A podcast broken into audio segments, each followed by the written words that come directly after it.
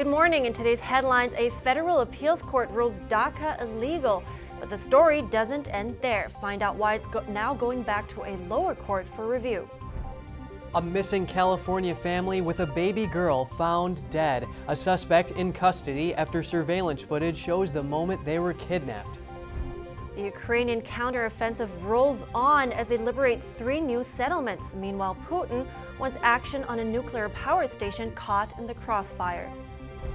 A former cop massacres 34 at a daycare center in Thailand, even targeting his own wife and child. We have the details.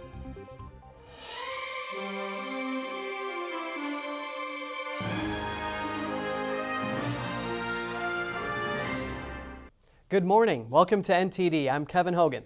Good morning, and I'm Evelyn Lee. It's Thursday today, October 6th. Looks like we got a tough news day today, Evelyn. Yes, uh, we do. We actually want to start off with some really disturbing news. An ex policeman killed 34 people in Thailand today in a gun and knife attack at a daycare center. The assailant first murdered his wife and child before turning his weapon on himself. The victims included 22 children. The former policeman was discharged from service last year for drug related reasons. About 30 children were at the center when the gunman arrived. The shooter entered around lunchtime and shot four or five officials at the child care center. One of them was a teacher, eight months pregnant. The gunman then forced his way into a locked room where the children were sleeping. The incident sent shockwaves across the country. Mass shootings are rare in Thailand, even though the rate of gun ownership is higher compared with some other countries in the region, and illegal weapons are common. And another tragic story members of the California family that have been missing since Monday have been found dead. Authorities believe they were murdered. The victims include a baby girl, her parents, and her uncle. Officials say the family was kidnapped at gunpoint. Police released surveillance video on Wednesday of the moment the four family members were taken. Investigators believe the victims were dead before they were reported missing. The kidnapping happened Monday morning at the family's trucking business in Merced. It's about an hour north of Fresno. Video shows the father encountering a man in the parking lot carrying a trash bag. The man then pulls out what appears to be a firearm. The family is later seen taken out of the building by the gunmen with their hands zip tied behind their backs. They were put into the family's pickup truck and driven away. One suspect has been identified. 48 year old Jesus Salgado was Salgado was taken into custody for questioning. The suspect tried to take his own life before police arrived. His relatives reported him for admitting he was involved in the kidnapping. He is now hospitalized and has not been charged. And detectives say one of the victim's ATM cards was used at a nearby bank. Based on surveillance photos, they say the person that made the transaction looks similar to the one from the kidnapping scene. They say others may have been involved. Police were alerted to the crime when they found the family's truck burning on the side of a county road. A farm worker discovered their bodies in a Merced County orchard. The motive for the killings is not yet known. No ransom demands were made. In other news, a federal appeals court ruled yesterday that DACA, the Deferred Action for Childhood Arrivals, is illegal. The program shields certain immigrants who came to the U.S. illegally as children from deportation. And NTD's Jeremy Sandberg reports. Former President Barack Obama created the DACA program in 2012. DACA recipients are sometimes referred to as Dreamers, based on the proposed DREAM Act that never made it through Congress. It gives recipients a renewable two year reprieve from deportation, as well as work authorization and access to Social Security. Texas federal judge Andrew Hanen declared DACA illegal in 2021. He found the program had not been subjected to public notice and comment periods required under federal law.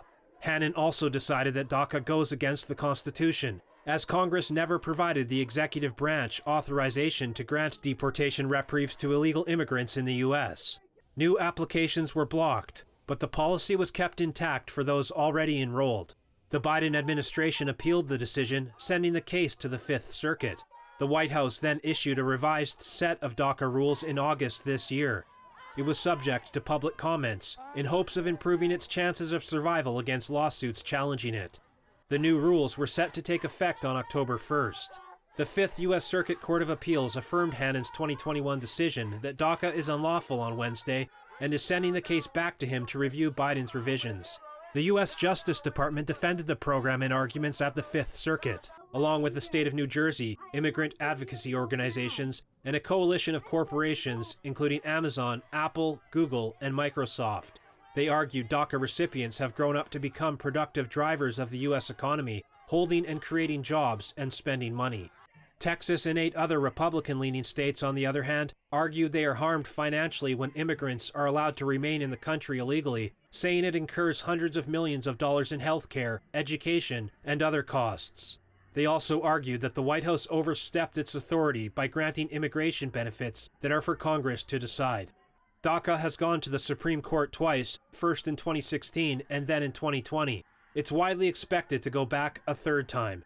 Jeremy Sandberg, NTD News. The appeals court is allowing the nearly 600,000 current DACA enrollees to maintain their status and they can fi file renewal applications, but new or first time applications will be blocked. And let's go from immigration to disaster. President Joe Biden took a trip to Florida and met with Governor Ron DeSantis yesterday.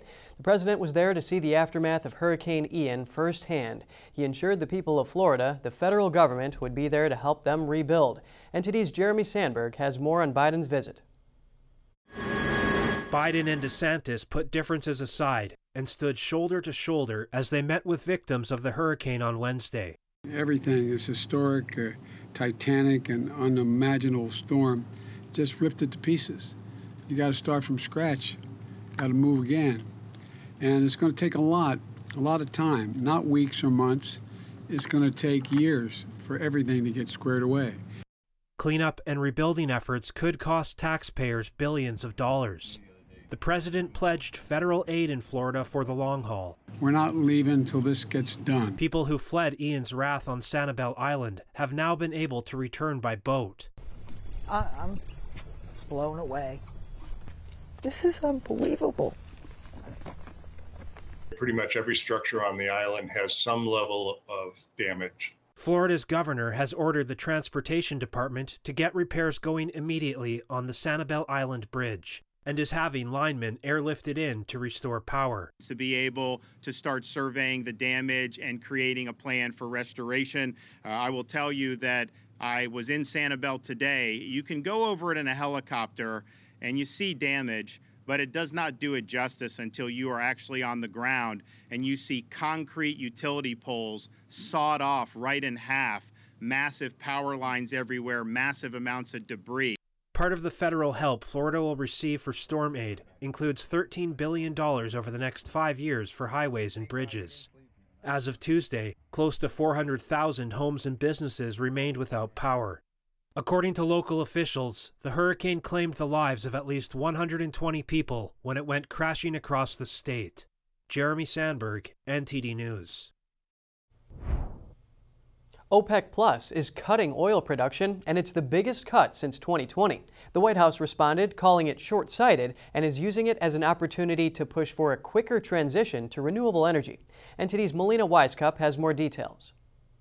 Gas prices are expected to go up once again, though experts say this price increase will be incremental. This is after OPEC earlier today announced that they're planning to scale back production by 2 million barrels per day. OPEC says this is what's needed in order to provide stability to the global oil market.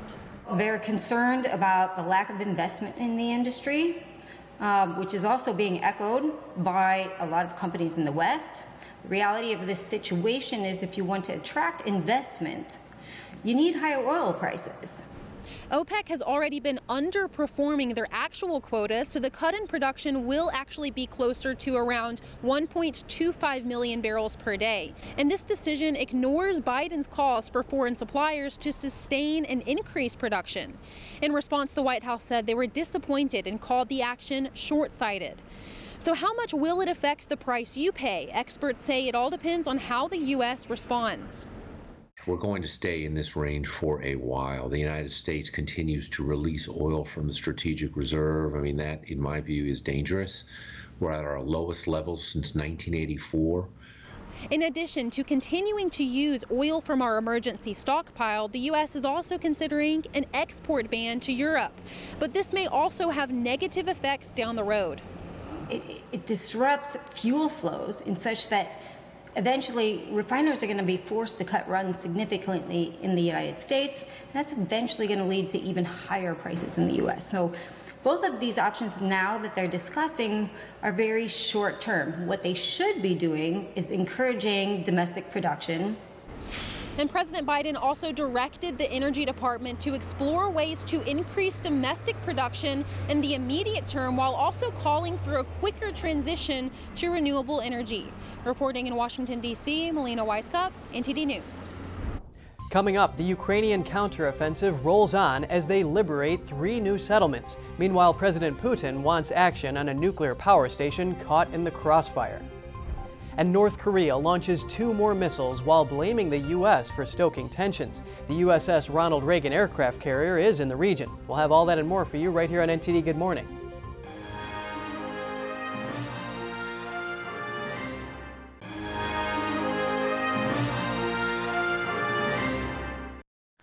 Welcome back. Returning to Europe now, Ukrainian forces liberated three more settlements in the settlements in the southern Kherson region yesterday. This as the EU announces more sanctions against Russia. NTD's Daniel Monahan has the story. Ukrainian President Volodymyr Zelensky says the three areas were liberated and stabilized from the fake referendum in the Kherson region and that the movement is ongoing. The reports will definitely delight Ukrainians and upset the occupiers because they will be held responsible for all their evils. They will be accountable before our weapons, before the Ukrainian court, and under international law. None of them will escape that. Meanwhile, Russian President Vladimir Putin signed a law to incorporate four partially occupied Ukrainian regions into Russia. The new law would incorporate around 18% of Ukraine's territory into Russia, equivalent to the area of Portugal. That would be Europe's largest annexation since World War II. Kiev reacted, calling it the behavior of a collective madhouse. Annexation at a time when Russia's forces have been fleeing from the front lines.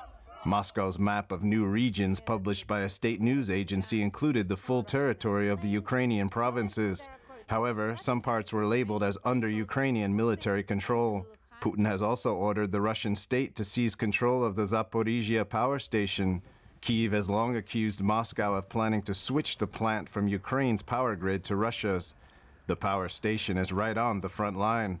It is on a Russian controlled bank of a reservoir with Ukrainian forces on the opposite bank.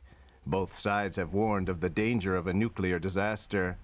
And last night, seven Russian missiles hit the city of Zaporizhia, damaging or destroying several buildings and causing fires and injuries.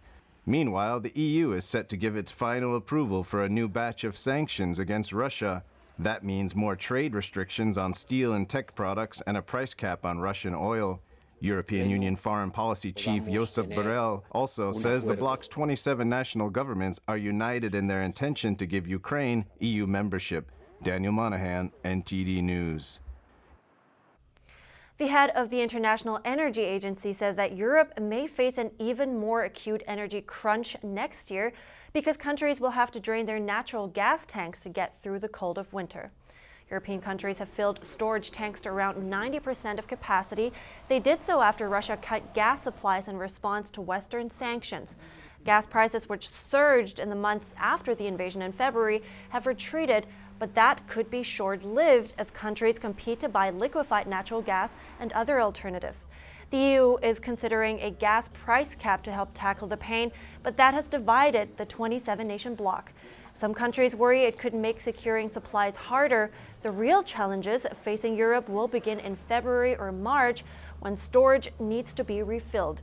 That is after high winter demand has drained them to 25 to 30 percent. North Korea fired two short range ballistic missiles into the sea today in the direction of Japan. That's after the return of a U.S. aircraft carrier to the region and a UN Security Council meeting in response to recent missile launches. Pyongyang tried to frame the test as a reaction against what it called serious threats to stability on the peninsula from the U.S. Its foreign ministry accused Washington of ratcheting up tensions by sending the USS Ronald Reagan aircraft carrier to the region. Tensions escalated after Pyongyang launched a missile over Japan on Tuesday. The U.S. then held joint missile drills and fighter jet exercises with Japan and South Korea. China and Russia blamed these displays of military force for provoking the North's ballistic missile tests. The U.S. accused both of enabling North Korean leader Kim Jong un. Russian and American astronauts will continue to work together despite tensions over Russia's war in Ukraine. This as Elon Musk's rocket company SpaceX launched from Florida the next crew of the International Space Station. It includes a Russian cosmonaut hitching a ride with two Americans and a Japanese astronaut as part of the mission. NTD's Cost Temenes has more. Wednesday's SpaceX launch vehicle consisted of a Falcon 9 rocket topped with a Crew Dragon capsule dubbed Endurance. Russian cosmonauts will continue to work with U.S. astronauts on the mission. Uh, talking about cooperation, I think we start to cooperate, as I said, uh, many years ago, more than 40 years ago, and we will continue our cooperation um, as long as I can imagine. A live NASA webcast of the blastoff showed the two-stage, 23-story Falcon 9 ascending from the launch tower at 12 p.m. Eastern Time. About nine minutes after launch, the rocket's upper stage delivered the Crew Dragon into a suitable preliminary orbit. The reusable lower stage booster, meanwhile, flew itself back to Earth and landed safely on a drone recovery vessel floating at sea. The four-member crew are expected to reach the International Space Station in about 29 hours on Thursday evening. It marks the start of a 150-day science mission aboard the orbital laboratory some 250 miles above Earth. It's NASA's fifth mission aboard a SpaceX vehicle since the private rocket venture founded by Tesla owner Musk began sending U.S. astronauts aloft in May 2020. Cost Temenes, NTD News. How is it going at work? We spoke to a career coach about how a mental health day can help you stay motivated. That's after the break.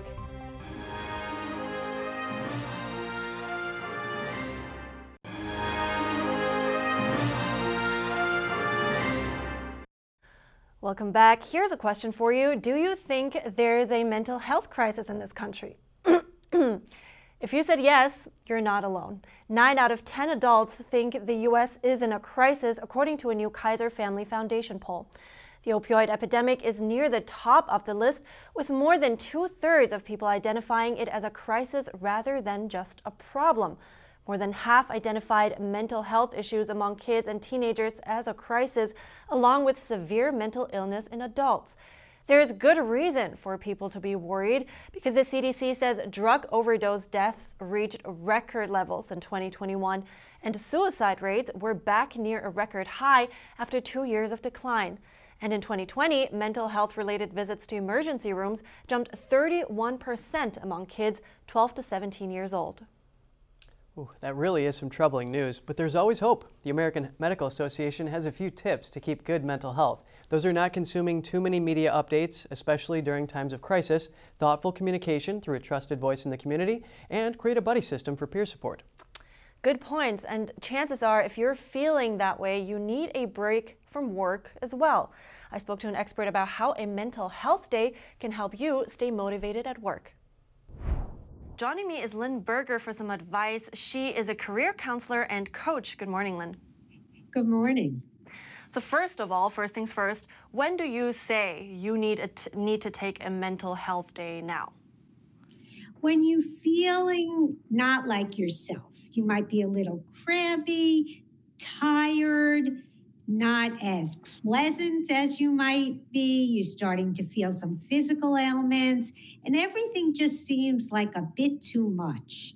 And you need some perspective. And it's really important to catch it in that moment before it really works against you.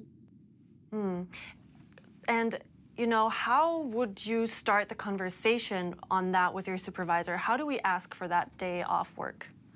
Well, first of all, I mean, there are things as personal days. And I think being very, you know, clear, specific, but not, you know, giving away, you know, everything. Say, I need a day off. There's some things I need to take care of.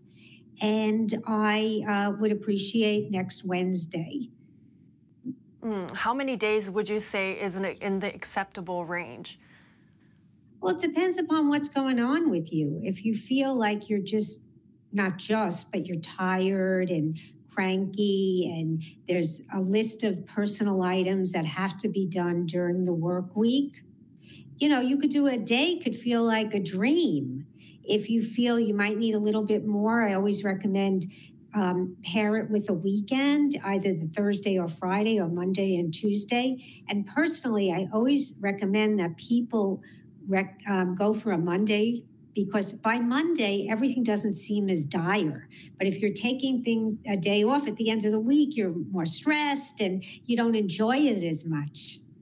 Oh, that's a very good point. And how would you think people can make the best out of their day? I mean, sometimes it's not necessarily the best answer to just spend the day with doing nothing. So, how do you think people should spend their day best so they come back to work refreshed, better prepared to tackle their day to day tasks?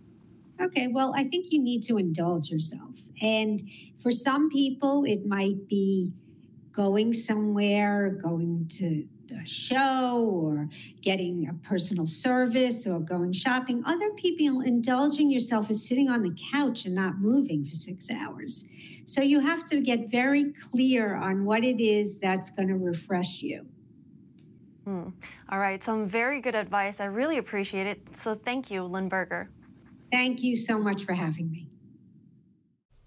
When you're stressed out, it's better to do something that helps get your attention away from what's bothering you. Take a look at our next story. It's Fat Bear Week, so get your brackets ready.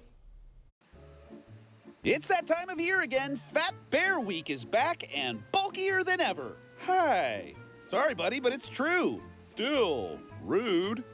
The fun fan favorite competition is an annual collaboration between the National Park Service and Alaska's Katmai National Park to celebrate these titans of tubbiness and champs of chubbiness during their season of pre hibernation weight gain. As always, voters can download a bracket of the hefty heavyweights going head to head, but this year there are some robust features as well, like an interactive slider that lets you marvel at the bear's amazing transformations, and even a junior fat bear competition that let voters wet their wild animal weight gain whistle ahead of the big fat main event. Big Booty Bear's not big enough for you? How about the entire universe? That big enough? That is what one meticulous Minecraft user says he spent two months recreating inside the virtual building block video game. YouTuber Chris DaCow shared a video of his Minecrafted masterpiece and gave a glimpse of how he went about it, which included some pretty involved mathematics. Obviously, the end result is not true to universal scale, but the visual artistry on display is no less impressive.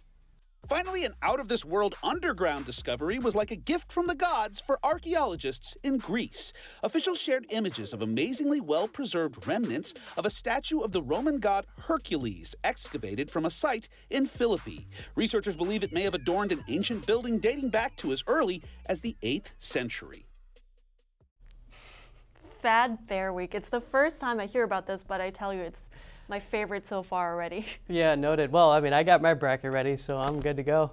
All right, uh, keep me up to date on how this ends and who wins. Okay. Uh, that's it for today's program. We'd love to hear from you before you go, so share your thoughts and your story at goodmorning at ntd.com. Shoot us an email if you'd like. Thanks for watching. I'm Evelyn Lee. And I'm Kevin Hogan.